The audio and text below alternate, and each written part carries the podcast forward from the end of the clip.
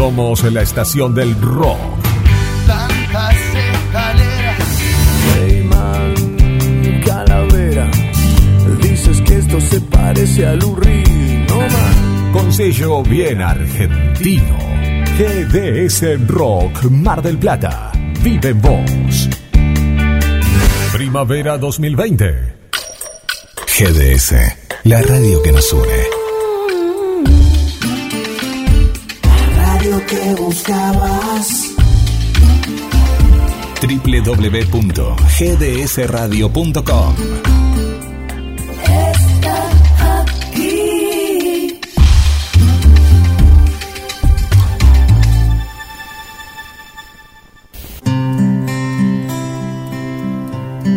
En esta pandemia, habla con un psicólogo de confianza cuando lo necesites. Olvida el tráfico, las salas de espera y los horarios de atención restringidos y sin salir de casa. Agenda tu cita online. Hemos escogido a los mejores terapeutas y psicólogos para que te ayuden en tus problemas. Ellos están dispuestos a ayudarte. ¿Qué esperas? Agenda tu primer cita online hoy mismo con el 50% en la primera sesión. Visita el sitio www.callcenterpsicológicoonline.mentesana.com.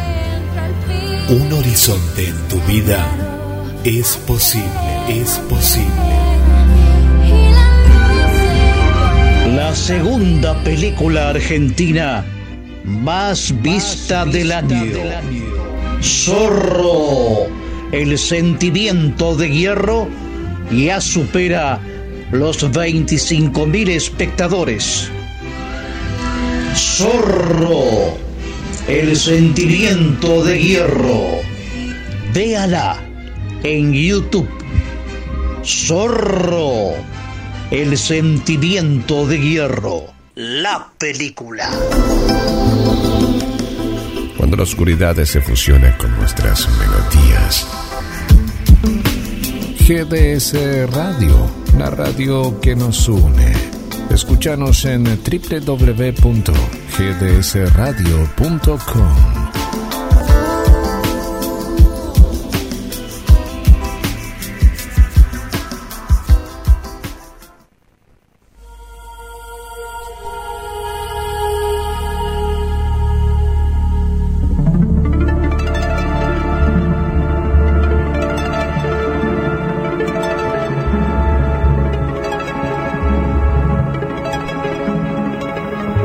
GDS Radio Mar del Plata.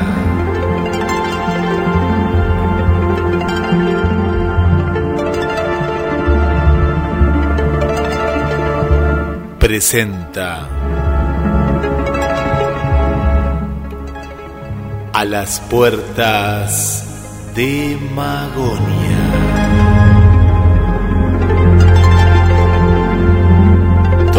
Martes, a partir de las 20 horas, hacemos un viaje a la frontera de lo imaginario.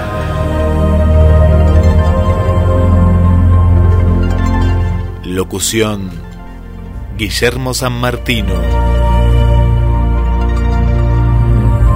Y le damos la bienvenida al conductor y creador del programa, el señor Carlos Matos.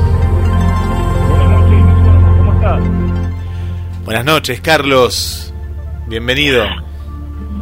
Muchas repercusiones del programa anterior acerca de los licántropos, el familiar y el lobizón, aunque hicimos hincapié en el familiar.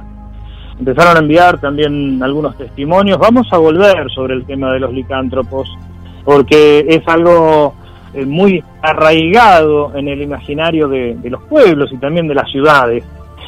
Hoy vamos a hacer una especie de repaso de varias cosas expuestas en este programa, Guille.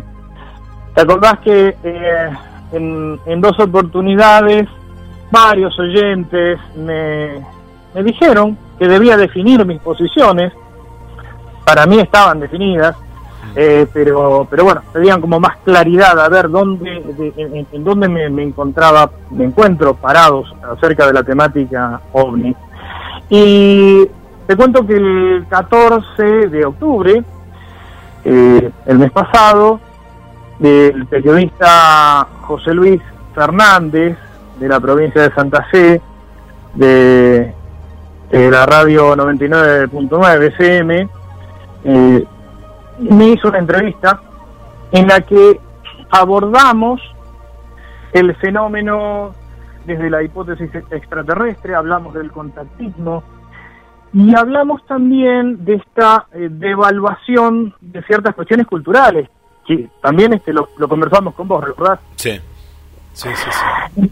Entonces, eh, bien, nos pareció, nos pareció adecuado hacer este recorrido, una especie de miscelánea, como para cerrar esta, esta cuestión. No es que dejemos de lado el tema OVNI, vamos a volver como un tema más dentro del mundo de lo imaginal, forma parte del mundo de lo imaginal. Pero, pero sí vamos a, a dejar en clara eh, la, la posición, los puntos de vista, lo que no significa, por supuesto, eh, desconocer lo que los oyentes o, quienes participen eh, de este programa puedan exponer. Siempre decimos que acá todo el mundo habla eh, con respeto, sin ningún inconveniente. Pero bueno, ante esa, ante esa demanda y ante, ante ese pedido insistente, este, este, bueno, decidimos compartir también la entrevista que, me hizo en su momento el periodista José Luis Fernández, a quien le mandamos un fuerte abrazo desde Mar del Plata. Le mandamos un saludo. Qué bueno, Carlos, me este, estaba pensando que, que en, este caso el colega, nuestro colega de Santa Fe, en otras radios también, que, que se esté hablando sobre el tema, ¿no? Que se siga hablando eh, sobre estos temas y, y, de una manera de una manera tan seria y tan apasionada a la vez. Es cierto, es cierto, es cierto. Eh, creo que el tema ha resurgido desde otro ángulo. Eh, como bien vos marcabas, eh, ¿te acordás en los primeros encuentros? Sí, no hay tantos avistamientos, no hay tantas cosas. Creo que se está enfocando desde otro lado y aparece también una mayor conciencia de saber que es un fenómeno social, que es un fenómeno cultural y que si nos limitamos a, a ver qué dicen los hermanitos cósmicos, eh, nos quedamos estancados. Nos perdemos todo el caudal de información que el mito ovni nos brinda y que nos permite también conocernos mejor. Guillermo, eh, quiero mandar un saludo, dos saludos muy especiales, uno para eh, Carlos Yurchuk, que ayer su, su programa ahí en el canal Demonios cumplió tres años, eh, que colaboró con nosotros y que además eh, eh, puso el material, su material a disposición para nuestro programa. Y también a Rubén Morales, que ayer fue, fue su cumpleaños. Le decía a Rubén, cumplís los años el mismo día que Carl Sagan. No es poca cosa. Y la verdad que no, en esta temática y para los que hemos leído a Sagan y, demás, es, es, un orgullo. Me imagino que se debe sentir orgulloso. Feliz cumpleaños. Sí, por supuesto que, por supuesto es que creo que el común denominador entre Sagan y Rubén es que han hecho popular, accesible, sin, eh, sin abaratar el contenido nociológico de sus producciones. Vamos a contar una, intimidad, este, eh, hablábamos en producción la semana, la semana pasada, ¿te acordás que los dos, vos y yo coincidimos en que hay que terminar con que eh, esa maldita asociación de lo popular tiene que ser berreta, de ninguna manera. Lo popular tiene una enorme jerarquía, una enorme sabiduría, y justamente en los mitos es donde podemos ver este, y apreciar esa sabiduría de, lo popular. Claro, claro, y ahí está el punto de, estas emisiones eh, desde que nació a las puertas de Magonia, y por eso valen tanto los testimonios ¿no? de, de los oyentes, de los amigos y demás porque depende quién lo tome, ¿no? Eh, por ejemplo, la palabra que nos dio Mariana desde Mendoza, la palabra de Roberto acá de Mar del Plata, Eh, ¿Quién más pasó? El amigo Juan Nieva desde Tortuguitas. Y bueno, y tantos otros, ¿no? Tito también de acá de Mar del Plata, que le mandamos un saludo. nuestra amiga de Colombia también, fue espectacular eh, la forma y los elementos que brindó en su narrativa. Sí, bueno, todos ellos, depende de quién lo tome, ¿no? Porque eh, que esto a vos te toca muy de cerca también, de cómo nació tu pasión por la investigación. Si alguien lo toma para para una cuestión de sacarle una revista, ¿no? Sensacionalista y demás, y, tergiversa los datos, eh, uno se siente usado, ¿no? Y en este caso, acá, como vos decís, los tomamos con mucho respeto y justamente vamos a, encontrar la raíz, porque eh, me ha pasado de, de, uno de los testimonios que, hemos hecho en eh, la entrevista aquí en el programa, que a partir de que él va escuchando los programas, ha cambiado su visión, ha cambiado su visión sobre ah, lo que a él le había pasado. Y eso me parece me parece muy muy interesante porque bueno el mensaje llega. Esa esa es la idea no en el fondo. Claro y, el, el tema los temas tienden a aportar herramientas para que los oyentes las tomen que puedan revisar sus propias experiencias llegar a conclusiones y, ensanchar la mirada de lo que en algún momento les pudo haber ocurrido. Guillermo, no quiero que, se me pase esto. Em, no somos de dedicar programas, pero esta vez creo que amerita dedicarle el programa a nuestro amigo Roberto y enviarle un fuerte abrazo. Sí, sí, está, está escuchando en casa para todos aquellos que, que, en la semana eh, se, han, se han enterado por una vía o por otra o por algún conductor y demás. Eh, les queremos decir que, que está bien, que está bien en casa, se está, se está recuperando, eh, así que le mandamos un, fuerte abrazo para él y, me sumo, me sumo, le dedicamos, le dedicamos el programa. Y, me han preguntado por ahí también, eh, que esto, a ver si se puede tratar o no, el cielo, el infierno, pero más que el cielo, el infierno, me dijeron. ¿Se puede tratar en, Magonia? ¿Está en Magonia el infierno, Carlos? Porque, sí, sí, sí, porque además eh, eh, estamos hablando de lo imaginal. No perdamos de vista esta cuestión y el tema del cielo, el tema del infierno, el infierno a lo largo de la historia, qué es lo que la mitología habla del infierno. ¿Quiénes creen en el infierno? ¿Por qué? ¿A qué se asocia el infierno? La idea de la salvación universal o apocatástasis. Había algunos eh, padres de la iglesia que decían que independientemente de la existencia de un infierno, hablaban de una salvación universal, una especie de piedra libre para, para mí, para mis compañeros, diríamos, en, en la escondida o en la... Este, lo llamamos la escondida en su momento, sí, la escondida, claro, el clásico juego, sí. El clásico, el clásico juego. Sí, el tema, el tema del infierno y del cielo lo vamos a tratar, como también vamos a tratar este tema de la estrella de Belén, que en algún momento nos pidieron, ahora que nos estamos acercando al tiempo de Adviento, ¿qué es lo que vieron los, los magos, los reyes magos? Eh, me acuerdo hace muchísimos años haber leído un trabajo diciendo que los magos vieron un ovni. Bueno, a ver, ¿qué es lo que vieron? Eh, y si lo que vieron fue una estrella, y si la estrella lo guió hasta, hasta El Salvador, eh, ¿Qué pasa con la astrología en la Biblia? Esto era un tema. ¿Está condenada la astrología? Y si está condenada la astrología, ¿los magos qué eran? ¿Eran astrólogos? Y si eran astrólogos, eh, ¿es válido que se capte el mensaje de unos astrólogos en función de mostrar la salvación del mundo eh, en, el nacimiento de Cristo? Son preguntas que corresponde que nos hagamos.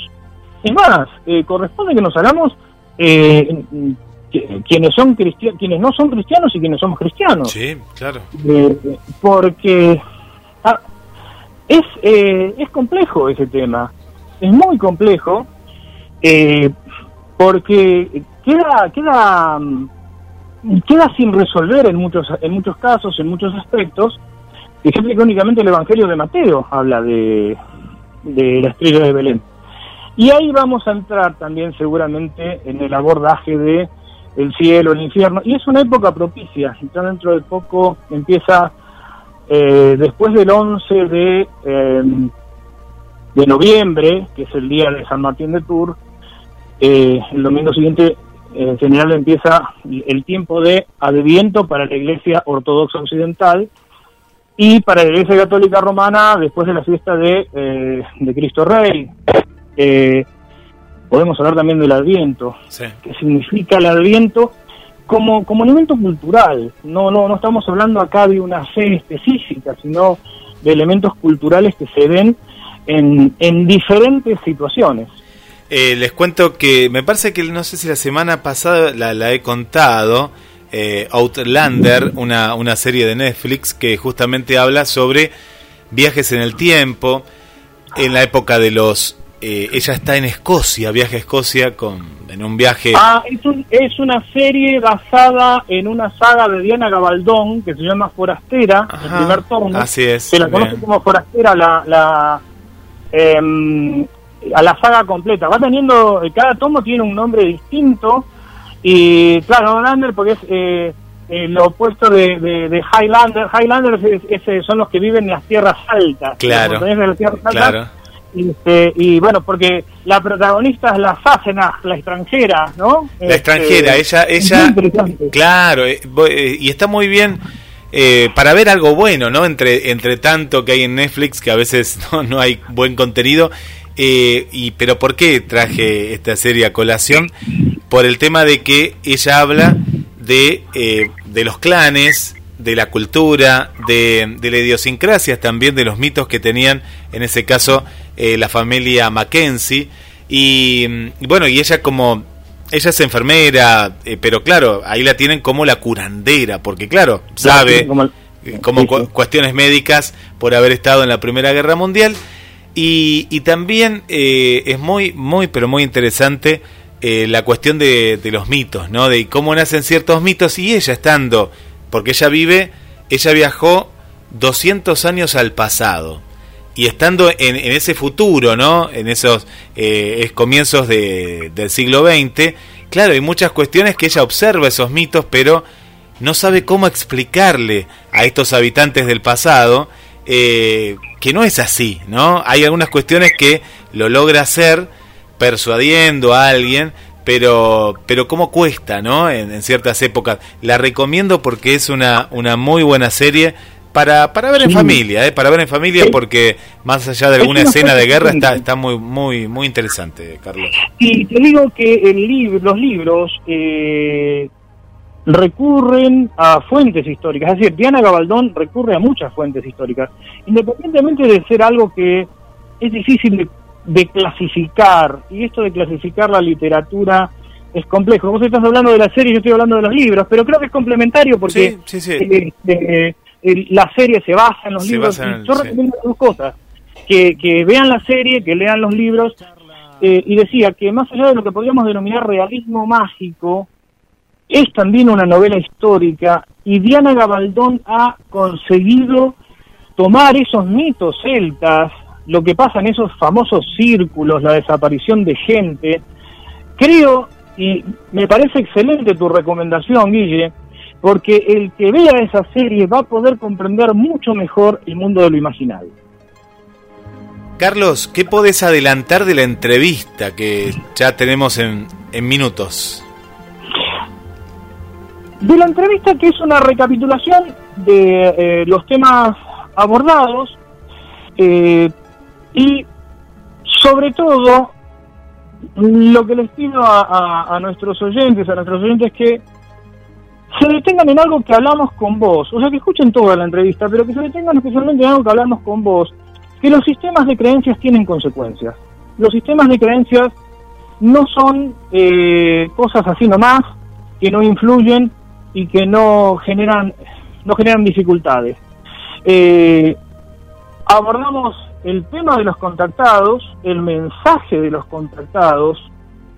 En el diálogo con José Luis eh, sale, salen elementos que permiten comprobar la veracidad o, la contradicción de los mismos de los mismos contactados, esto que, que, hablamos con vos tantas veces de estas civilizaciones superiores, eh, entre comillas, Em, ¿qué, qué, qué pasa? ¿Qué pasa con eh, escritores como Eric von Daniken, estuvieron tan, tan de moda, ¿y cuál es el problema de eh, ciertos grupos con gérmenes fuertemente autoritarios? Eh, creo que es, no, no podemos no, no podemos dejar pasar estas cosas porque como siempre dijimos y lo, lo decimos en la entrevista Guille todos tenemos derecho a creer en lo que nos en lo que se nos ocurra siempre y cuando eso no afecte a un tercero. Vamos a, la entrevista, escuchen atentamente, les recordamos las líneas de comunicación, la línea principal es el 223 424 66 46. Lo repito con el más 54, agendalo ahí en tu teléfono como GDS Radio, más 54 223 4 24 66 46 y en la página, si estás ahí por las diferentes páginas de la radio, la que más te guste, en todas en estos momentos en vivo, estamos 20 y 21 minutos por GDS, mensajes para la radio, podés hacer un, una contestación anónima y si no, previamente pones el nombre, nos contás desde dónde estás escuchando y prepárate para vivir otro gran programa. Vamos a ir imaginadamente ¿A dónde? A la feliz, a la ciudad de Mar del Plata. Del otro lado de la línea está el amigo Carlos Matos, que es investigador OVNI de dicha ciudad, y lo vamos a saludar de la otra realidad radio. ¿Qué tal, Carlos? Buenas noches. ¿Qué tal? Buenas noches, José Luis. Un gusto estar con ustedes. Eh, la verdad que eh, es algo que nos apasiona, ¿no? A varios, a varios de los investigadores, a quienes estamos en el café ufológico, donde nos hemos conocido. Y bueno, un, gran abrazo para todos los amigos investigadores de allá de Santa Fe. Claro, bueno, gracias, gracias a usted por, por atendernos esta noche. A ver, contémosle a la audiencia de la otra realidad, eh, ¿quién es Carlos Matos? Bueno, yo tengo 54 años, soy bibliotecario profesional, ya me jubilé hace poco y empecé con la temática OVNI, creo que como todos, cuando éramos niños, cuando era niño, obviamente no me puedo de definir como investigador, en aquel momento sería una temeridad, eh, y en el año 80 es cuando a los 14 años empiezo a darle cierta forma a esto que tenía que ver con, con la compilación de los de los distintos trabajos y recortes. Acá en Mar del Plata no había, honestamente no, no había círculos de investigadores, no, no había, había pequeños grupos, pero esto se consolidó cuando eh, Carlos Ferguson en el año 88 eh, crea la, el NACIOM, el Centro de Investigación OVNI de Mar del Plata. Y, y, bueno, desde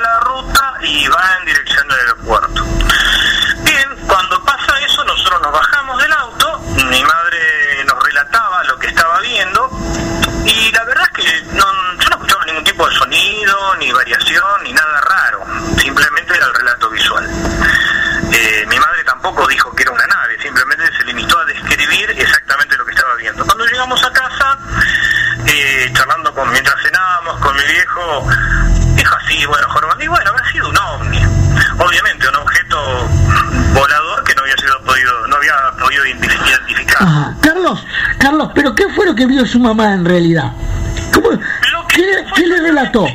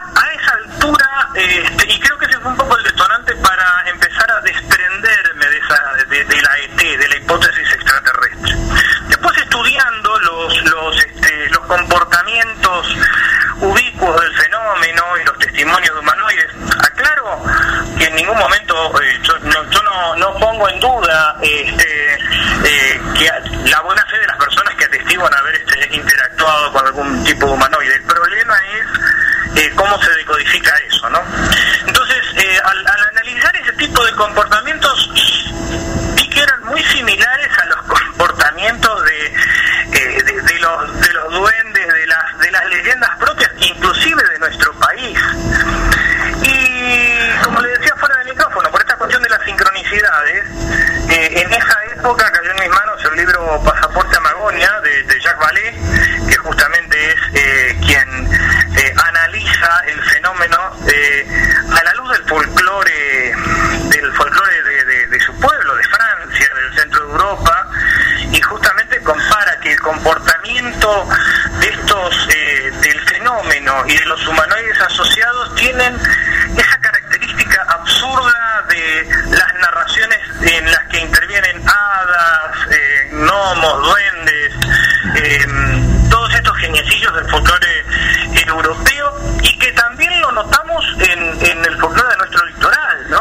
hasta el, hasta chupacabra sería, acá. Hasta el chupacabra, hasta el chupacabra.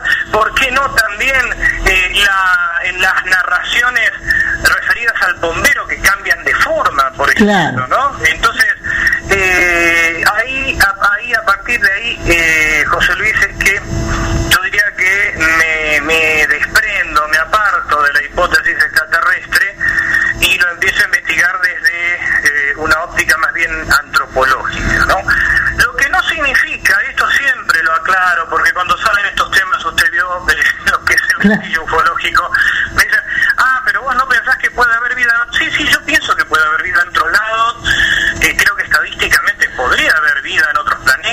a ver, espere, a ver, a ver, a ver, espere, espere, vamos, vamos a aclarar un poquito a la, audiencia, a ver.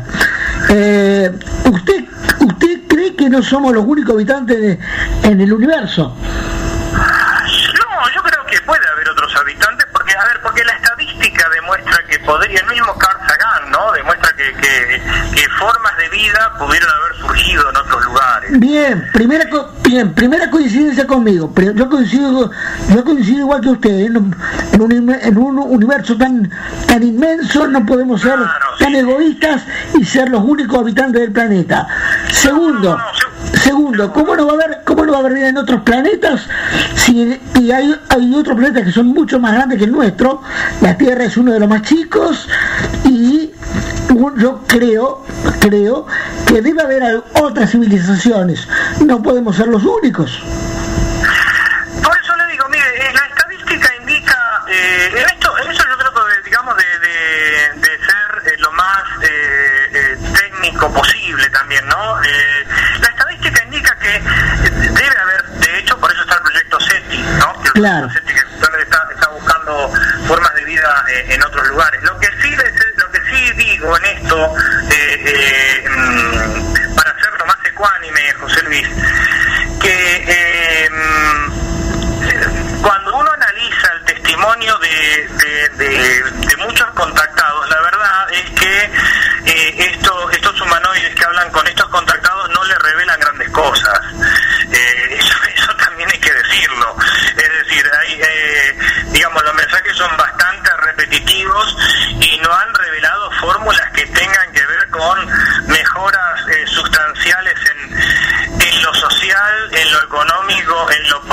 y además la tecnología, si usted analiza eh, a lo largo de la historia de la ufología, la tecnología pareciera corresponderse con el momento histórico que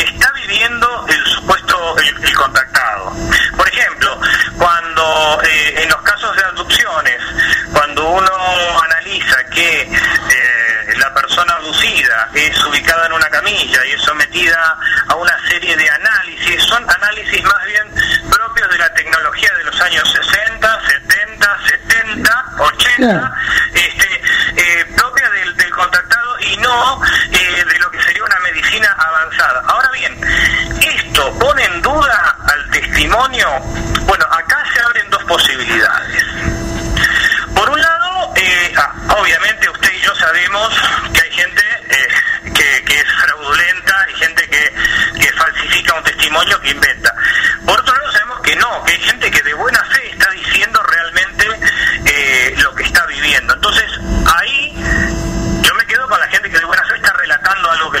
Por supuesto, yo también.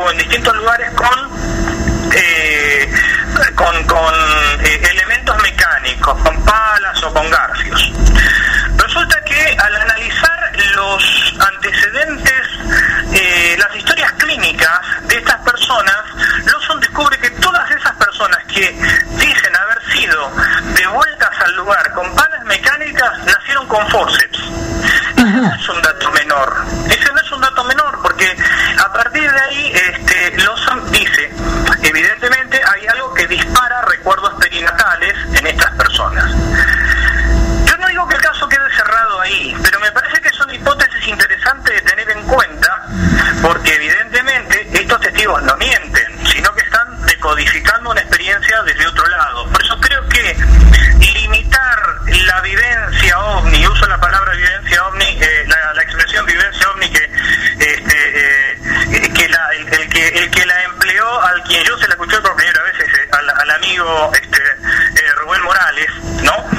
Eh, el que habla de la, del que explica esa vivencia ovni, eh, seguramente está decodificando con sus parámetros una experiencia que de otra manera no la podría decodificar.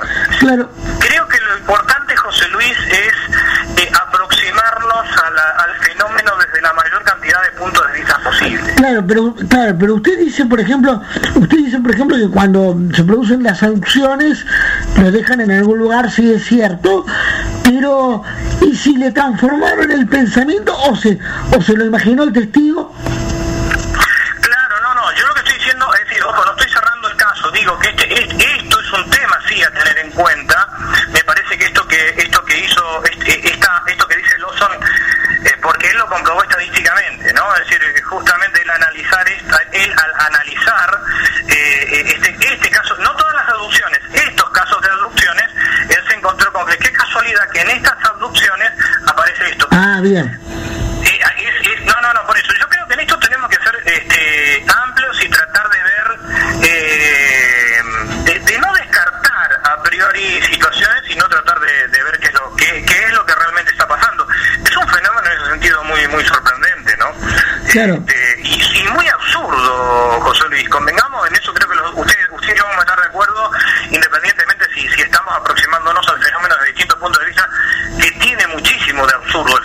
absolutamente. Y cosas inexplicables.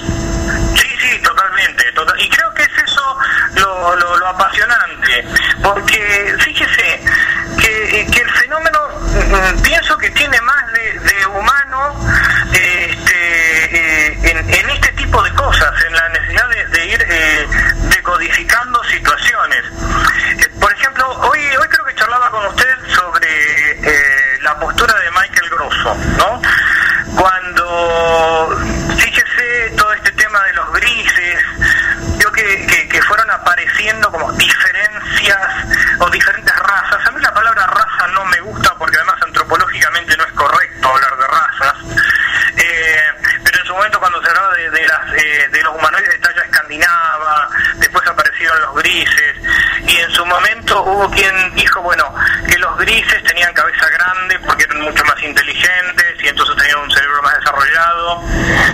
Esa es una lectura, pero sin embargo hay otra lectura, la de Michael Grosso, que es muy interesante, donde dice que en definitiva podría ser una especie de materialización de los arquetipos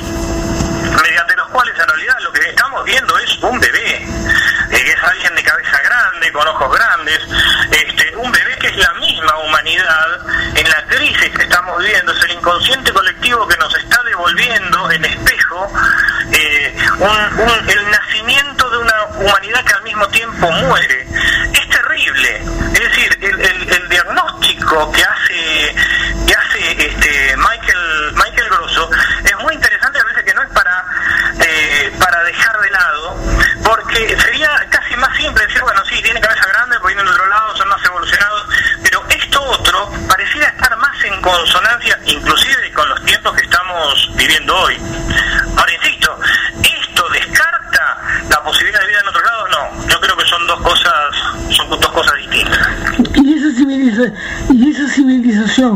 ¿Cree usted que, que está más preparada que nosotros? ¿Son superiores? ¿Son más sabios? ¿Cómo, cómo lo ve usted? No, en ese sentido no tenemos datos ciertos. Eh, digo, digo, porque, digamos, digo porque muchos... que podría decir es sobre los datos concretos que tenemos hoy. Yo lo que les sé decir que eh, la posibilidad, las, veces que hablé con gente que manejó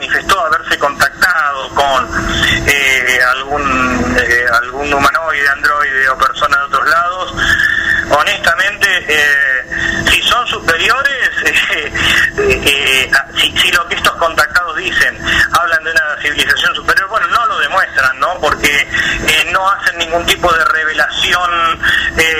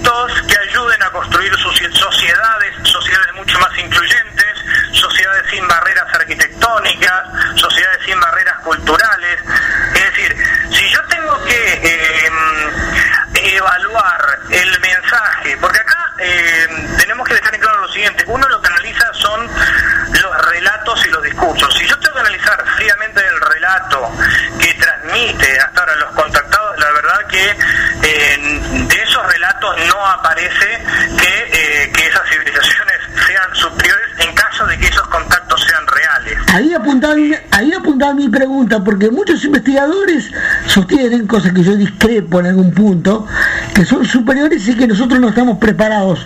Ahora, yo me pregunto, ¿por qué la gran mayoría, no digo todos, pero por qué la gran mayoría de los contactados son gentes, y entiéndase bien esto que voy a decir a la audiencia, eh, son gente que a lo mejor no tienen un nivel cultural apropiado, o será que no están contaminados? Yo creo que en el universo del contactismo hay mucho, ¿no? Eh, es, mu- es- es muy difícil dar una respuesta unívoca, José Luis. Eh, no, no podría hablar de, todos los, los- los contactados. Yo únicamente puedo hablar de, aquellos con los que por ahí pude charlar y, y de lo que pude leer a través de eh, declaraciones de otros investigadores. Lo que sí a mí me parece que hay un gran problema, que esto también hay que decirlo. Eh, pareciera ser que en muchos casos también se tiende a degradar las eh, las conquistas que la misma humanidad ha hecho es decir eh, nosotros como género la- eh, este, los humanos tenemos nuestros nuestras luces y nuestras sombras Eh, obviamente han, han pasado cosas terribles en la historia hemos vivido cosas terribles pero pero también la humanidad ha dado personas como Nelson Mandela por ejemplo Exacto. que ha luchado contra todas las formas de discriminación, ha dado un Eh, ha dado, ha dado un- un- una Teresa de Calcuta, ha dado un Jesucristo, ha dado, Importantes científicos. eh, ha dado importantes científicos, ha dado gente que nos ha eh, librado de muchas enfermedades.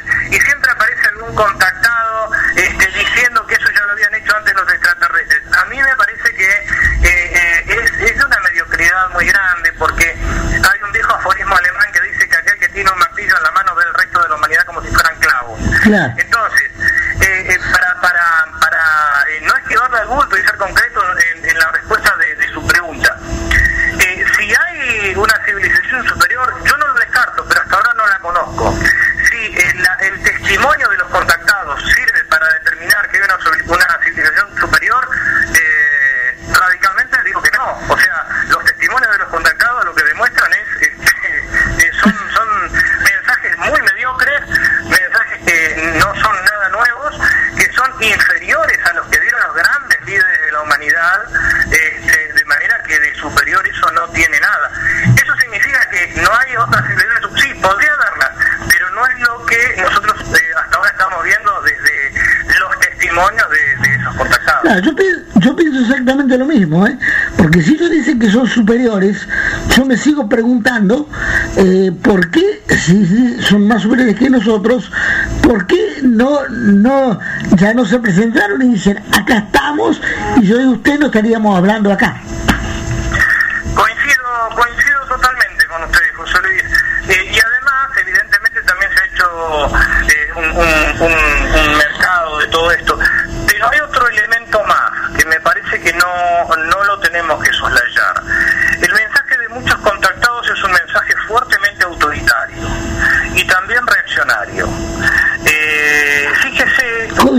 Plenamente, coincido plenamente. bueno, usted coincide. Fíjese que eh, en los 80, mire, mire qué casualidad, ¿no? Eh, que que, este, siempre son co- siempre son comandantes, ¿no? Eh, siempre con grados militares. Es decir, eh, em, casi hasta le diría que en muchos mensajes de los contactados hay un fuerte componente fascista. Y eso es para tener en cuenta. La verdad es que si esa es a la civilización que representan, yo no la quiero. Este, Claro, eso tampoco. Me- me- por eso le digo, me parece que eh, te- en la fantasía, está más en la fantasía de los contactados que en una posible civilización real que de super, que de existir de superior no tendría absolutamente nada. Recuerdo lo que decía, por ejemplo, Albert Einstein, que más allá, Albert Einstein más allá de, de la teoría de la relatividad general y especial, eh, escribió una serie de pensamientos. Y hay dos pensamientos que yo los llevo siempre en mi, en mi mente, ¿no? Uno que dice que la tristeza de este tiempo es que es más difícil eh, destruir un prejuicio que un átomo. Esa es una.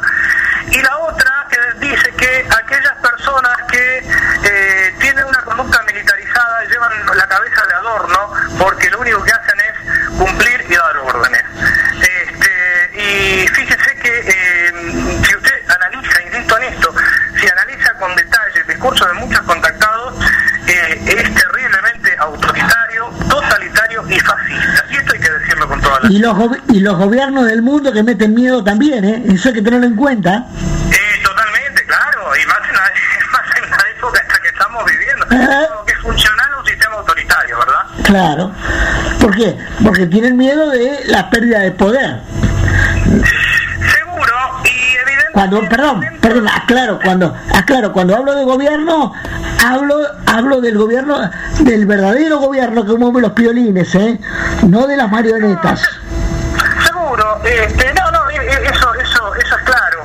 Y fíjese también este, que, muchos de estos grupos, eh, eh, José Luis, tienen un, un, una fuerte cohesión eh, y, y, como una renuncia al libre pensamiento, ¿no? Y voy a ir más lejos, si me permite. Hay religiones que meten el miedo también. Y claro, sí, es que bueno, es que en esto hay un fuerte componente este, religioso en el peor de los sentidos, ¿no? Claro. Eh, eh, es, muy, es, es, complejo esto que estamos diciendo, porque seguramente este, va a haber gente que no esté de acuerdo. Eh, yo no, tengo problema con la gente que no está de acuerdo. Lo que a mí me preocupa, y usted lo ha visto también en el mundo ufológico, esa, esa, esa grieta ¿no? que usted bien manifestaba cuando charlábamos hoy fuera del micrófono, eh, donde pareciera que no, no nos escuchamos, y yo creo que es importante que nos escuchemos. Eh, eh, las, insisto, en diferentes puntos de vista, diferentes posiciones, este, y tomando un, un, una frase bíblica sobre por los frutos los conoceréis, me parece que es cierto. Cuando yo no puedo dejar de, de, de, de recordar eh, personas, y esto, esto, esto puedo dar eh, de acá de Mar que iban a determinados lugares este, a contactar, a contactarse con, con, con, con los hermanitos cósmicos, gente desesperada que, eh, que tenía algún hijo con discapacidad y que iban con montones de promesas y por supuesto no pasaba absolutamente nada y lo único que ocurría era que esas personas perdían tiempo a, a, para rehabilitarse y un montón de otras cosas. Es decir, esto trae consecuencias. Yo entiendo, cada cual, mire, José Luis, cada cual puede creer en lo que quiera, siempre y cuando no dañe a otro. Yo creo que ese es el Me parece que uno tiene libertad de creer en lo que se le ocurra eh, y nadie tiene por qué censurarlo, pero eh, nadie tiene que dañar a otro. Pero mire, Carlos, mire, acá, acá, acá tenemos el ejemplo, sin ofender a nadie, nosotros esta noche estamos haciendo una charla franca y sabe por qué lo y sabe por qué lo podemos hacer porque estamos en un medio alternativo porque no estamos en, en un grupo económico que tiene intereses y que esos intereses también van a ese gobierno que yo le decía que mueve los piolines porque en, en algún punto ese gobierno tiene influencia. Nosotros si estaríamos en un medio hegemónico no lo podría, no, no, no podríamos estar hablando como hablamos esta noche. Y no por los y seguramente los factores del poder siempre este siempre gravitan no claro. este, es, es, así es así. Yo tengo una gran esperanza en que las personas vayamos construyendo estas estas redes alternativas eh, estas redes comunitarias donde la gente y, sabe qué José Luis no tienen que venir los hermanitos cósmicos a hablarnos de estas cosas yo yo creo en la potencia de la persona humana de, de poder este de a poco ir, recomponiendo un tejido social tan roto, tan destruido. Eh, eh, y me parece que los, los, recursos internos eh, nosotros y nos tenemos que hacer cargo nosotros de eso. O sea, usted, usted, o sea, ¿usted cree que el mismo ser humano como especie, digamos, se va a transformar cómicamente? Yo tengo la esperanza, creo que tenemos el gran desafío. Ah, ahí voy. La, hablemos, hablemos de, por ejemplo, fíjese la pandemia, ¿no? Yo, yo recuerdo los primeros días que se decía, bueno, que la gente va a salir transformada. No, la gente por arte de magia no va a salir transformada. De, de hecho, en plena pandemia hemos visto cosas muy miserables. Eh, yo escucho lo mismo. Yo escucho que el que, que, la persona va a salir va a salir más mejor, más buena. Y yo digo que no, porque es todo es cuestión de una sociedad, no de una pandemia. Lo que mejora el ser humano es la, es la sociedad, no la pandemia. Es al revés. No, y exactamente. Somos en realidad nosotros las personas los que tenemos que eh, los que tenemos que aprovechar aprovechar la situación, o bien podemos aprovechar como una situación de crisálida, digamos, eh, usted vio que eh, en la oruga cuando hace cuando hace el, la, el capullo se disuelve plenamente y puede emerger como una mariposa o podemos condenarnos a seguir siendo orugas. Pero eso, eso es una decisión que la tenemos que tomar nosotros, eh, las personas, la humanidad. Mire, eh, los otros días estaba hablando con un amigo del Centro de Estudios Astronómicos de Mar del Plata, eh, y él me contaba algo que la verdad pone los pelos de punta. Em, con el tema este de la exploración a Marte, bueno, la NASA ya se habla de que en el 2024 va a volver a la Luna, pero resulta que hay empresas privadas, hay empresas privadas que ya están catalogando asteroides para ver cuáles son explotables y cuáles no en una especie de minería espacial. La verdad que es espantoso porque hay un tratado internacional que dice justamente que ningún país puede reclamar soberanía sobre ningún cuerpo celeste y demás. Ahora, realmente, este, yo, Frank, eh, con total franqueza le digo, José Luis, espero que las expediciones fracasen por lo menos hasta que cambie la mentalidad nuestra. Eh, no puede ser que sigamos este, expandiendo este virus del ultracapitalismo voraz. Este, ya estamos haciendo, perdóneme el término, que estamos haciendo pelota a este planeta como para este, expandir eh, esta situación a otros lugares. Absolutamente, absolutamente. La contaminación, los incendios, los incendios que tenemos acá en la provincia, este, bueno, la, minería a cielo abierto, y si a eso le sumamos el espacio, no queda nada. ¿eh? Oh, sí, y la depredación, yo eh, viviendo acá en la costa atlántica, la depredación en el mar. Claro. Eh, lo que estamos teniendo es, Pero por eso, yo creo que, fíjese que acerca de todas estas cosas, si volvemos a, lo que estábamos hablando previamente, sobre estas cosas no, no se dice, no, no, no se habla. Se hablan de mensajes muy ambiguos, muy, muy ambivalentes, pero no de cosas puntuales. Y fíjese usted que los líderes humanos, los líderes humanos, Jesucristo, más allá de si, si usted y yo somos cristianos o no somos, eso, no interesa, eh, eh, hablaba de cosas tremendamente puntuales en las escrituras. Gandhi hablaba de cosas tremendamente puntuales. Cuando Gandhi hablaba de la no violencia, lo que estaba haciendo era aplicar la desobediencia civil de Turó, de Turó ¿no? Este, el desconocimiento institucional como una como un arma este, poderosísima. Lo mismo este, lo mismo Mandela, lo mismo eh, Martin Luther King. Es decir, eh, eh, digo, en medio de toda esta miseria, yo tengo la esperanza que surjan este, personalidades y que nosotros mismos, pues nos tenemos que hacer cargo nosotros mismos, no esperar de afuera la cosa, ¿no? Por, eso yo, por eso yo hablaba hoy de la humanidad. Exacto. Claro. Exacto. Porque también las religiones usan el miedo, el temor, y así sucesivamente, claro.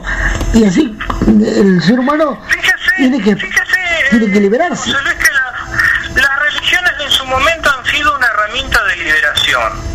Después cuando pactan con estructuras del poder, ahí eh, ahí se complica la cosa, ¿no? Este, pero digamos, pensemos por ejemplo cuando surge el cristianismo, fue justamente un movimiento contra el imperio. Claro.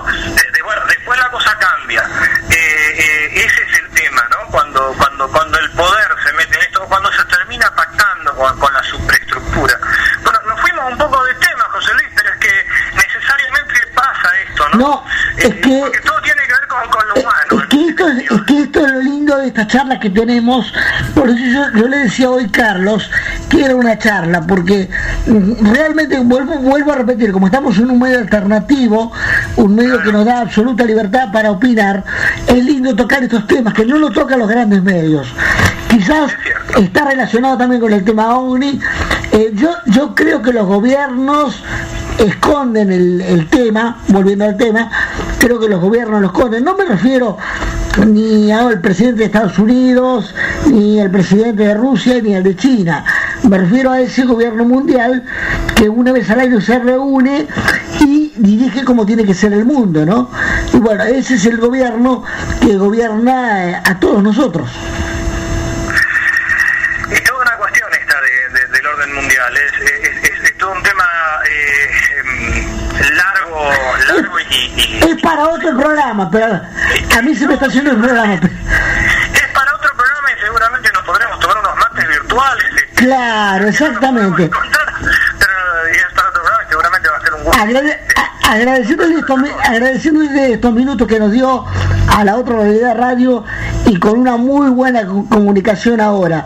Le hago un par de preguntas. Para usted, ¿estamos cerca del contacto? Eh, ¿Se va a hacer ese contacto o ya se hizo? Mire, qué, pregunta, ¿eh? ¿eh? yo no, no me consta que el contacto se, se haya hecho. Eh, la verdad es que no, no, no me, sería interesante que se haga un contacto, ¿no? hay hipótesis de la neoarqueología, yo me acuerdo de Eric Mondani, que escribió mucho y tuvo toda una vida neoarqueológica acerca de los contactos, pero eh, eso, eso, eso, eso ya está en un tercer programa. Este, pero, pero bueno, hay, hay muchas hay muchas falacias en los libros de, de, Em, por ejemplo, por ejemplo, mi opinión, eh, mi opinión personal, yo creo que Caballo de Troya de JJ Benítez para mí es, es medio novelesco. Ya dejó de ser el investigador que empezó siendo. No, no, lo que hace es literatura, sí, totalmente. Ah. Cosa. Ya, ya, no, no, sí, sí, yo coincido, coincido con usted.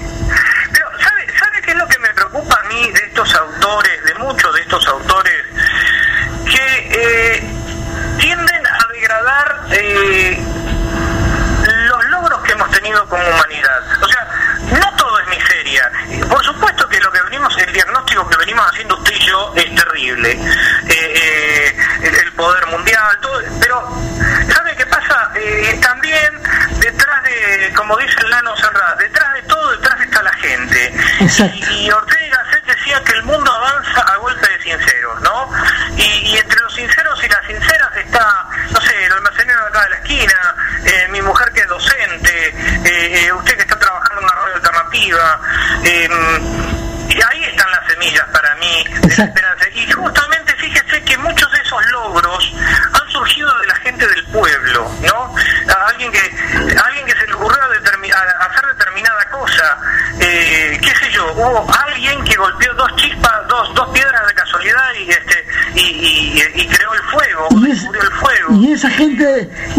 Gente de los barrios que trabaja para, para su misma sociedad, eso es lo más importante. Por supuesto, y mucha de esa gente que ha logrado cosas, que ha inventado cosas y que ha trascendido en el mundo, es un poco injusto que después venga otro a decir, no, esto lo trajeron los extranjeros. Me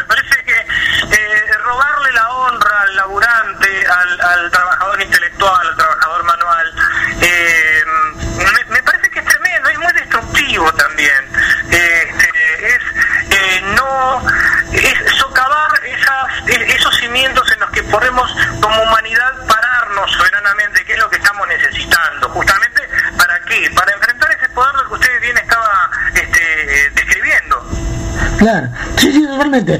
Carlos, se me va el programa, no digo nada nuevo, sí, digo que el, que el tiempo en radio es tirano, pero, pero bueno, le dejo los últimos minutos para que usted diga lo que quiera a la audiencia de Santa Fe y de la otra realidad radio.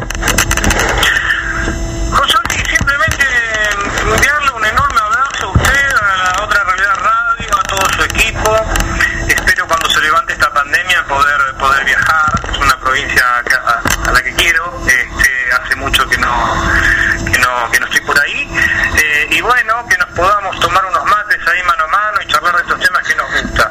Yo diría más que, yo diría más que un mate lo voy a invitar con un pescado y un liso. Tradicional liso santafesino. Un pescado, un pescado de río, José Luis, sí.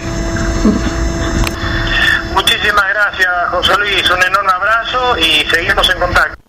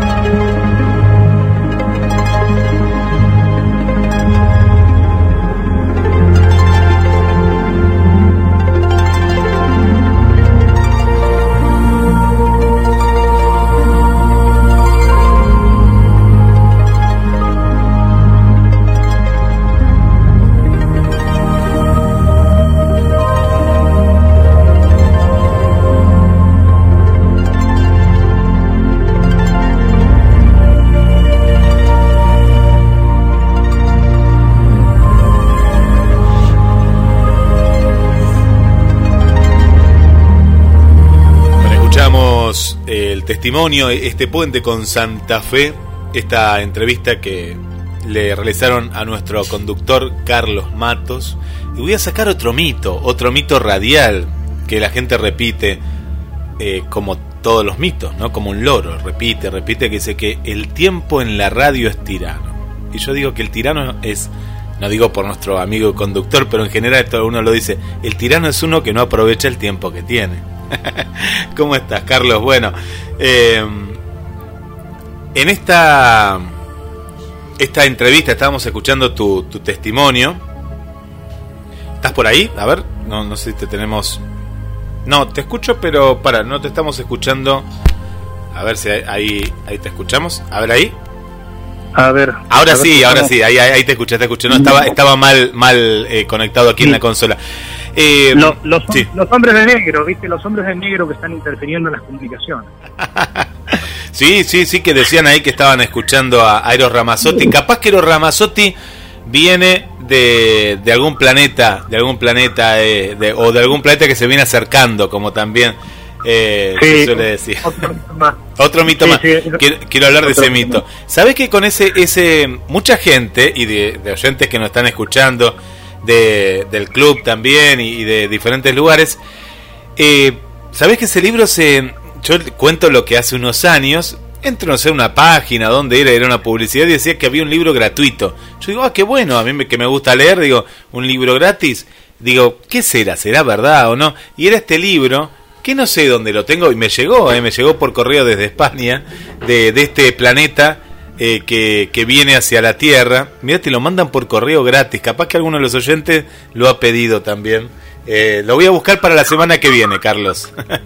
ah, sí. Ah, bueno, está el planeta Nibiru, Arcóbulos, eh, no sé, hay, hay montones de nombres, hay montones de nombres realmente. Este, y, siempre tiene que ver con esta cuestión del el milenarismo, ¿no? Eh, prácticamente eh, cobró mucha fuerza entre el 95 y el 2001 la idea del planeta que se iba a estrellar contra la Tierra, después desapareció y después el famoso 12 del 12 del 2012, ¿te acordás? Este, que decían que era el fin del mundo, pero que en definitiva es una fecha importante porque era fecha de la hinchada de boca, por supuesto. Ah, era por ahí, era por ahí. ¿Sabés que en ese momento en la radio teníamos a una eh, ¿cómo le diría? A ver, eh, bueno, era astróloga, era y demás, bueno, tenía, tenía varios títulos. Eh, y ella en el programa eh, era previo a todo esto, ¿no? Y venía hablando y venía diciendo que ya se terminaba, pero claro, iba llegando la fecha y ella cada vez se ponía como, primero era, era por una cuestión de, de por qué, ¿no? Queríamos conocer su opinión, ¿no? Eh, pero después, claro, ya estaba asustando a la, a la audiencia. Y pasó que en un momento dado llegó la fecha. Llegó esa famosa fecha y no pasó nada. Al programa siguiente yo digo, ¿va a venir esta señora o no va a venir? Vino a la radio, pero claro, ¿qué, qué iba a decir?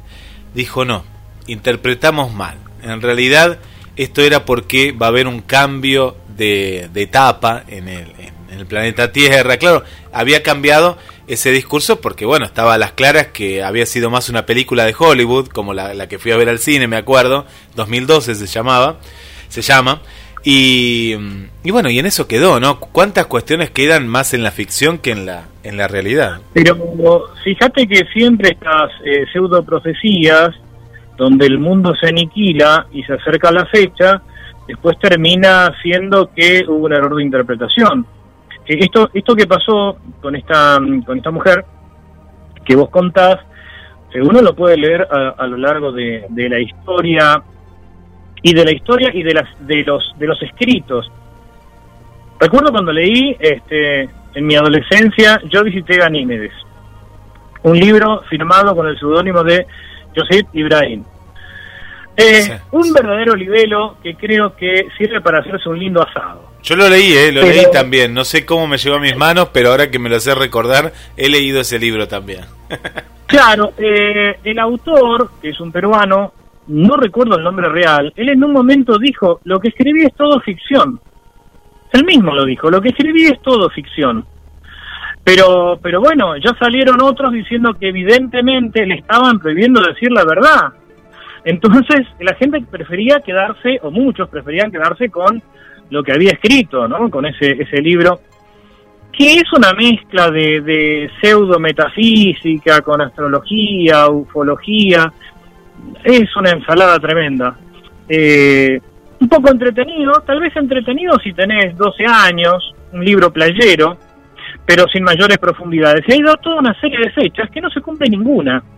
Y acerca de estas fechas, eh, también en otro de los programas vamos a pasar, cuando abordemos esta cuestión de la estrella de Belén, algunos pronósticos que realizó eh, un, un, astrónomo, eh, un astrónomo que habla de la astronomía sagrada, eh, de orientación católica, pronósticos que no se cumplieron tampoco. Habla inclusive del, de, de algo que, que, él predijo en el año 2013, si mal no recuerdo, que bueno, al Papa Francisco lo iban a matar allá por el 2017-2018. No pasó nada. Eh, me parece que es importante también eh, mostrar estas cosas para que la gente no quede amedrentada. Ese es un punto. El otro punto es la simbólica eh, arquetipal en, en, las constelaciones, que es, ese es otro tema. Lo imaginal es otro tema. estudiar los arquetipos, qué es lo que ven las comunidades, en las constelaciones, que son como si fueran, como si fueran test proyectivos, revelan mucho eh, desde lo antropológico, desde lo semiótico, de cada una de las comunidades. Y es riquísimo y es muy valioso. Otra cosa son este, los horoscoperos de, revistas. Creo que yo te conté, Guille, eh, alguna vez tomando un café con un amigo, eh, escribimos algunos algunos contaste, este, contaste, sí, sí, sí algunos horóscopos para un diario, bueno, pecados de juventud, ¿no? Fue muy divertido, eh, porque además eh, recordábamos la fecha de, de alguna, yo me acuerdo de algunas compañeras de trabajo, entonces eh, recordé que eh, esta señora iba a viajar a Europa y entonces, bueno, ya le pregunté de que sí, no era, porque no tenía ni idea, y entonces puse en, en el, en el un pronto viaje a Alemania. Claro, cuando leyó el diario al día siguiente, que sabían repartir los diarios por las bibliotecas. Y qué cosa increíble, ¿no? Estas cosas vos sabés, Guillermo, que se hacen en las redacciones. Pero sí, sí, eh, sí, Son divertimentos también. Eh, a ver, que hay personas que se dedican a estudiar eh, seriamente lo imaginal, lo mítico, la relación hermética entre lo de arriba y lo de abajo, sí, por supuesto, y, pero es necesario separar la paja del trigo. Es necesario, pero es necesario justamente para, para acercarnos a una cierta verdad, ¿no? Uno nunca se va a acercar a la, a la verdad total, pero, pero no alejarnos de ella, ¿no? Y, y yo veía, a ver, ¿qué notaste vos con el colega? El colega disentía en muchos puntos con respecto a, a, tu forma de ver, ¿no? Y de estudiar el fenómeno, en este caso Omni, ¿no? Porque hablaban de, de, de, toda la temática. Eh, ¿Cómo te sentiste vos? A, mí me pareció que en algún momento él como que no quedó conforme, ¿no? Con algunas cosas estaba de acuerdo, pero, pero otras, como por ejemplo la vida en... Yo no sé si llegó a, a comprender desde lo que vos comentabas, vos le contabas, del por qué, ¿no? Claro, si no se sabe si hay vida. Bueno, y él decía, pero viste, e, esta cuestión de que decir, uy, pero no, no seamos tan egoístas, pero pasa por ese lado, Carlos. Mira, yo lo que rescato de José Luis eh, Fernández eh, es eh, que con total honestidad es una persona amplia, es una persona sumamente respetuosa y que reconoce la disidencia, el, el, no coincidir en algunos puntos. Creo que el problema de la vida extraterrestre, José Luis va y yo vamos por vías diferentes. Yo creo que existe la probabilidad por una cuestión estadística, nada más. Eh, él, eh, José Luis, por lo que se deduce en la entrevista, creo que eh, eh, lo piensa desde el hecho de eh, por qué motivo, la pregunta que mucha gente se hace, ¿por qué vamos a ser los únicos? Parte de otra idea, ¿no? Sí, creo que partimos de ideas muy distintas, pero, y en otras coincidimos, en otras coincidimos. Eh, pero lo que rescato de, de, la nota, y, además porque lo he escuchado en, en, su programa, es el enorme respeto que tiene por eh, las personas que, que presentan un punto de vista eh, diferente. Pero creo que esto es lo interesante también, el abordar la temática desde distintos puntos de vista. Para mí no es una cuestión de, egoísmo. Eh, yo los otros días decía, una de las preguntas más revolucionarias que nos podemos hacer es, ¿y qué pasa si somos los únicos? ¿Por qué no podríamos, podríamos ser los únicos también? ¿Por qué no? Sí. Eh, mm, podría darse eso. Eh, está bien, algunos oyentes dirán, ah, eso no No, no, no lo sé, no, no estoy asegurándolo, estoy especulando, porque acá en realidad estamos especulando en todos los sentidos. Claro, porque, porque Carlos, sería, sería más fácil pensar que sí, que, que no, que no somos los únicos, ¿no? Que sí hay vida en otro lugar. Pero bueno, justamente todos los estudios que se hacen desde el planeta Tierra, mandando sondas, mandando, eh, visitando los planetas que, que, podemos, ¿no? Con nuestra tecnología acercarnos con una cámara. Eh, no, todo nos dice que no, eh, todo, eh, todo nos dice que no. Pero, ¿qué pasa acá? Me parece que juega el factor esperanza. La gente siempre tiene que tener, quiere eso, ¿no? Que le digas, bueno, pero seguramente que algo hay, pero todavía no lo encontramos. La esperanza, ¿no? No quiere como bajar la persiana, ¿no? A ciertas cuestiones, pero hasta hoy en día, y mira que ya han pasado eh, varios, varios estudios, varios análisis, varios, hasta en varios momentos, ¿no? De, de la historia de justamente de la de, de los diferentes países que, que han investigado siempre hubo esperanza. Bueno, la esperanza más cercana hasta hace poco fue lo de la luna, ¿no? Que con el haber encontrado agua, ¿no? Y a partir del agua decir, uy, puede abrir las puertas a algún tipo de vida. Eh, sí, también, también este, lo de Venus, que después lo, dejaron de lado. Eh, bueno, el proyecto SETI que hablábamos con José Luis eh, em, busca la posibilidad de, vida en otros lugares, la, la exobiología. Creo que, a ver, eh, yo tengo que ser eh, también eh, sincero en este aspecto, bueno, como, como siempre, creo que nos, nos gustaría a muchos que hubiera vida, creo que, es así, a mí me gustaría no morirme sin saber que hay vida en otros lugares, pero nada, no, no hay datos que aseguren eso, no hay datos que, que, que planteen este tema. Un punto de coincidencia con José Luis que quiero marcar es el rechazo que él también tiene eh, por este discurso de los contactistas, de los, de los contactados.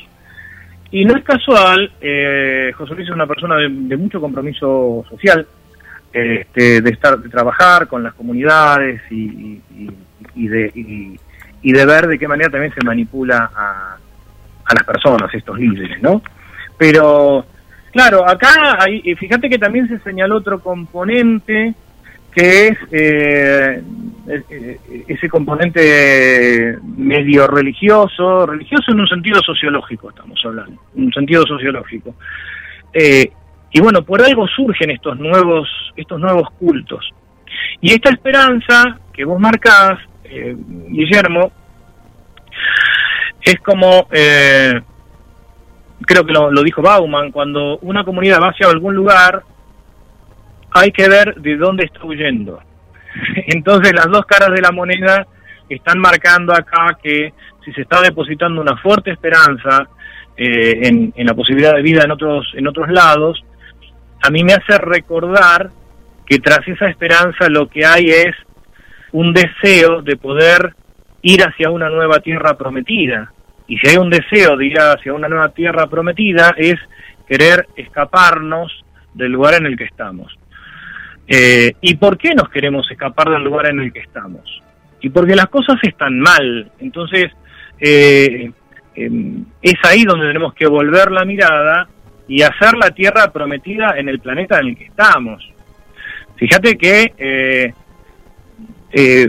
escritores de ciencia ficción como Ray Bradbury, recuerdo que en uno de los en uno de sus cuentos habla de la manera en la que la Tierra se destruye y el y el protagonista que es un ex gobernador eh, de un estado norteamericano, va con su familia a, Marte en una nave que consiguen secuestrar y acuerdan con otras familias y ahí fundan una especie de, nueva humanidad.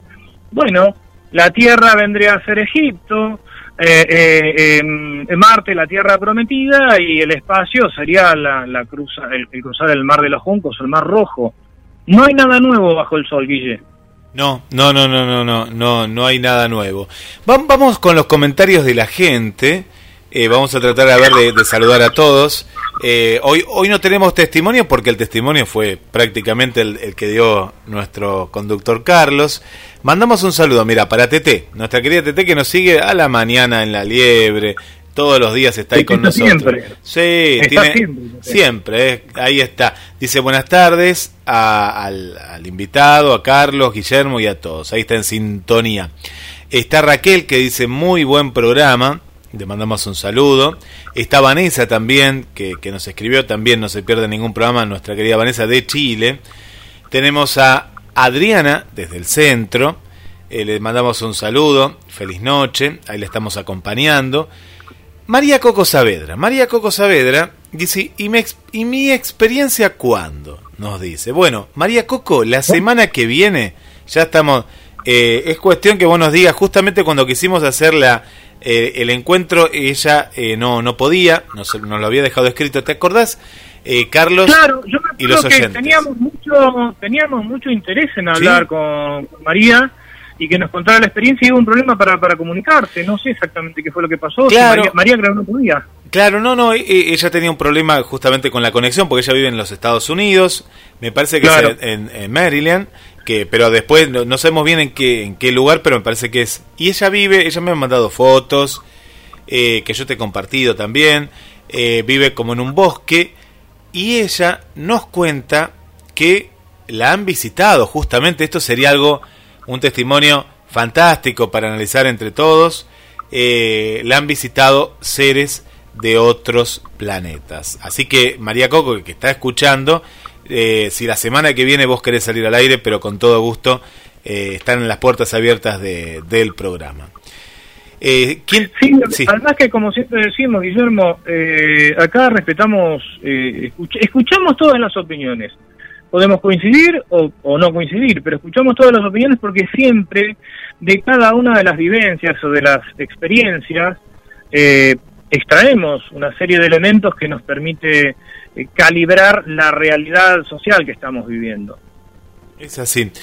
Por aquí tenemos a Agustina que dice, hola, muy bueno el programa, excelente, que siempre tengan variedad de miradas y personas compartiendo la temática. Y quiere saber cuál es el libro gratuito y se ríe. Bueno, yo qué le contesto en este, en este chat, en esta interacción que tenemos con los oyentes, que yo tengo en mi casa varias bibliotecas. Acá en la radio también, tengo dos, pero no tengo idea dónde está, porque yo le decía, no sabía cómo clasificarlo, Carlos, pues yo tengo, por ejemplo, tengo, no sé, ficción, romántico, poesía, tengo, bueno, pero no eh, historia, eh, pero no sabía cómo clasificarlo, así que prometo buscarlo, no, Agustina. Es que, un libro sí es inclasificable. Yo como bibliotecario te puedo asegurar que eh, a, veces nos hemos nos hemos planteado cuando hacemos lo que se llama el proceso técnico, que es catalogar y clasificar una obra, y a veces aparecen estos libros como, este mismo ejemplo, el de José Ibrahim, eh, yo lo quería poner como novela, directamente. Y había alguien que lo quería poner como en, una parte que se llama metafísica y religión. Y, claro. Sí, te digo que nos crean muchos inconvenientes a, los profesionales de la bibliotecología este tipo de libros. Bueno, e, este libro, no sé si vos me entendiste, pero fue eh, gratis y me lo mandaron por correo. Eh, lo más lindo de todo fue que en la porque esto fue no hace tantos tantos años y ya no te mandaban algo por correo, no, no te mandan ni postales, solo impuestos. Y que te llegue un libro, esto habrá sido hace siete años, siete, ocho años, que te llegue un libro a tu casa por correo fue lo más satisfactorio de todo. Cuando vi el libro, lo leí, lo leí todo el libro. Eh, bueno, yo después te lo voy a prestar, yo te lo voy a prestar el libro eh, para, para que después... Eh, puedas conocer, porque como bibliotecario tenés que conocer todo, Carlos, así que hasta este libro también. sí, sí, yo tengo, eh, confieso em, que em, cuando hemos tenido que grabar libros, eh, yo estaba en la parte de grabación durante varios años y, bueno, he escuchado desde libros de autoayuda, libros de historia, libros muy profundos y otros que, bueno, eh, pero uno se vuelve democrático, ¿eh? Porque, ¿sabes qué es lo que aprendí en la profesión? que muchas veces esos libros que uno los tacha de, de, de libros de, de, segunda categoría, entre comillas, muchas veces esas son las obras que pasan a ser el primer peldaño para muchas personas. Hay personas que se acercan a la lectura a partir de esos libros. Entonces, empecé a mirar con respeto esos libros. Desde ahí, no significa que, que, que comparta el contenido, ¿no? Hay unos libros de aforismos que para mí son terribles, pero bueno, a mucha gente le gusta. Eh, y mucha gente y, y, varias personas, varias personas eh, han empezado a leer, voy a decirlo, eh, espero que, que, que, algún oyente no, no se moleste. A mí no me gusta Naroski, pero bueno, eh, hay personas que, que leyendo eh, se han acercado a la lectura a partir de los libros de Naroski, de Si todos los hombres, y todos los sueños, y todos los tiempos. Me acuerdo que esos eran los, los, los, libros que, más se, fue el autor más vendido en su momento, de acuerdo al ranking de la serie del libro. Cuando nosotros eh, grabamos los libros de Naroski, mucha gente venía a pedirlos, y fíjate qué interesante, eh, personas que habían, eh, personas adultas que habían perdido eh, la, la, vista hacía poco tiempo, se acercaron a esta nueva forma del audiolibro a partir de los eh, de las obras de, de Naroski. Pero bueno, eh, es como vos decís, hay que leer de todo, hay que conocer de todo, porque además uno como eh, referencista, que esto lo hablábamos con Carolina Peleretegui en uno de los programas de la mañana, eh, uno tiene la responsabilidad de, de, conocer todas las obras. Y hay una anécdota, en parte tiene que ver con esto que estamos hablando, de los mitos, de los dioses, de los planetas, eh, conocidísima, le ocurrió a, a, unas compañeras de trabajo acá en el Centro Cultural, un, un adolescente que fue a la sala de lectura y le pidió a una de las chicas que quería eh, material sobre Mercurio. Así, a secas, material sobre Mercurio. Claro, eh, lo que no lo que no sabíamos y lo que no sabían estas chicas era si Mercurio, ¿qué Mercurio? O sea, estaba pidiendo material de química, eh, estaba pidiendo material de astronomía, algo sobre el planeta Mercurio, o eh, material sobre eh, los dioses romanos, Mercurio. Eh, bueno, fue muy difícil porque encima este chico se terminó enojando, porque dijo, a mí esto me lo pidieron en la escuela y ustedes no me lo dan. Así que la tarea del referencista es muy, es muy importante y a partir de, bueno, al final a partir de las conversaciones que uno tiene con, con, con las usuarias, con los usuarios, es que puede más o menos deducir y, y cumplir con ese, ese trabajo tan noble que es la bibliotecología. Eh, Carlos, no hay mejor manera que terminar este programa de las puertas de Magonia con dos aforismos de oro, de oro, eh, de Naroski, que dice así, y le mirá, se va a reír porque nos está escuchando Luis Lapenta, que me regaló este libro, hace, a ver, ah, este no le puse el año, pues yo le suelo poner cuando me lo regalan o lo habré puesto atrás. Dice así, un solo resplandor ilumina una existencia. Y voy con otro aforismo. Cada puerta que abrimos abre otras puertas. eh, Jorge no, pero, eh, José eh, Naroski. Sí, sí. Eh, de los dos que leíste, el, el primero me resulta... El primero realmente me llega. Lo busqué, lo busqué. Mirá, un solo resplandor sí. ilumina una existencia. Vos sabés que en Nikos Kazantzakis, eh, el escritor eh, eh, cretense, el escritor griego, sí. Eh, él decía que hay un único momento en la vida en el que uno da un grito vital y tiene que encontrarlo. Y no se puede morir sin dar ese grito vital. Es más o menos lo mismo, sí. desde otro lado. Eh, lo, lo, fui a buscar. Este sí sabía, este ya estaba catalogado y fui, mientras estaba charlando acá enfrente, tengo una biblioteca, fui a buscarlo a Naroski que sabía dónde lo, lo había catalogado. Bueno, Carlos, sí, un, un, programa variado el de hoy, ¿eh? variado porque en la entrevista hablaron de muchos temas. Muy variado, eh, era también cumplir con lo que las oyentes y los oyentes nos, nos pedían, el hacer esa, el fijar una posición, creo que fijamos una posición, creo que quedó clara agradecerle a, a, a, José Luis Fernández eh, la entrevista hecha, el respeto, el respeto sí. con el que José Luis se manejó, eh, sabiendo que, que, a lo mejor tenemos líneas de pensamiento diferentes, Eh, es una persona muy cálida, la vamos a, la vamos a entrevistar nosotros este, más adelante también.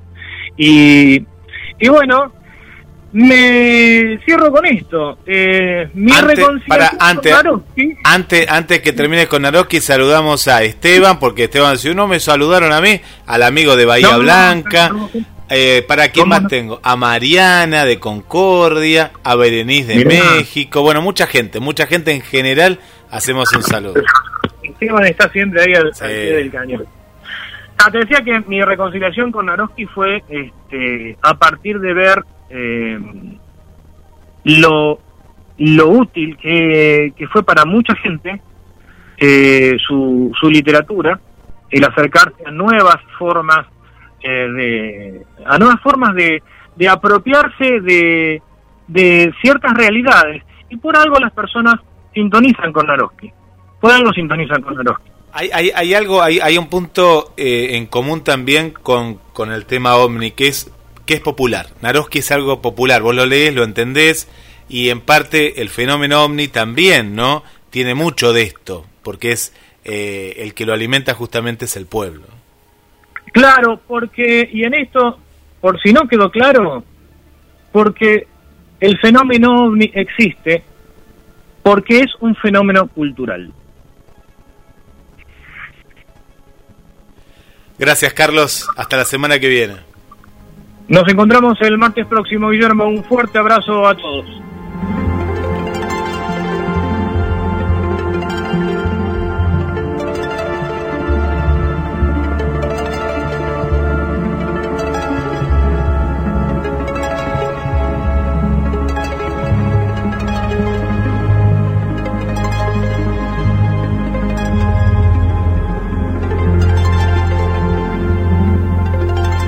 Gracias por acompañarnos. Los esperamos el próximo martes desde las 20 horas por GDS, la radio que nos une.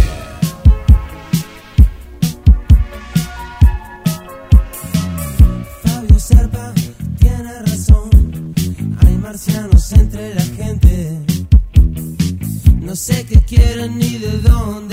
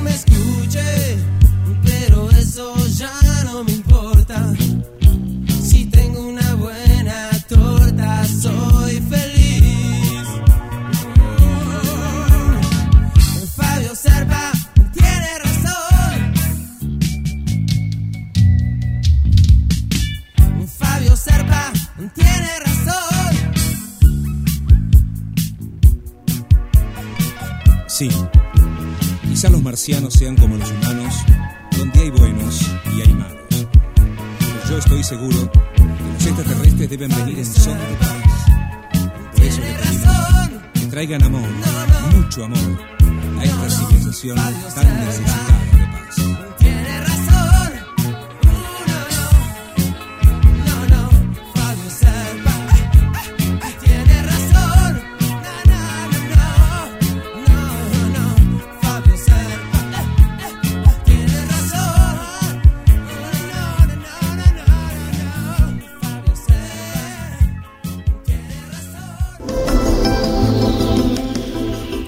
oscuridad se fusiona con nuestras melodías. GDS Radio, la radio que nos une. Escúchanos en www.gdsradio.com.